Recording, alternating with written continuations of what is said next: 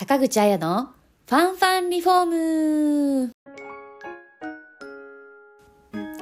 こんにちは坂口彩です。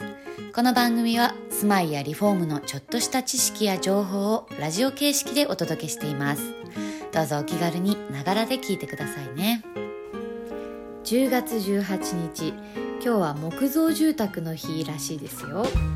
木の字を分解すると10と8になるからだそうです。なるほど。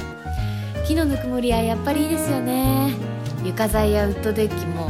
機能性に優れた素材だけど木目調で本物の木にかなり近い質感のものも多くていいですよね。私は最近キャンプ用の木のテーブルを購入しましてすごく可愛くて映えます。お気に入りです。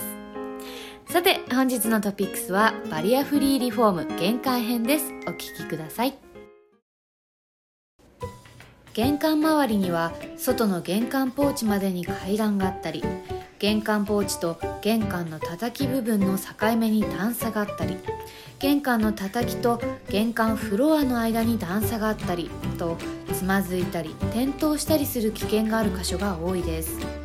そういった箇所はスロープを取り付けたりフラットにするのがいいでしょう。開き戸は車椅子では通りにくく向こう側にいる人にぶつかってしまう危険性もあります。高齢者だけでなく小さな子供がいるご家庭にも安全な引き戸タイプへのリフォームがおすすめです。靴を脱ぎ履きするためにちょっと腰掛けられる場所が玄関にあれば高齢の方だけでなくブーツを履く時などにも便利です。ベンチタイプや座れる収納家具必要な時に手軽に出せて普段は邪魔にならない壁面収納タイプなどがあります。参考ソフラン宮原ショールームには座れる収納タイプの展示があるのでぜひ見にいらしてくださいね。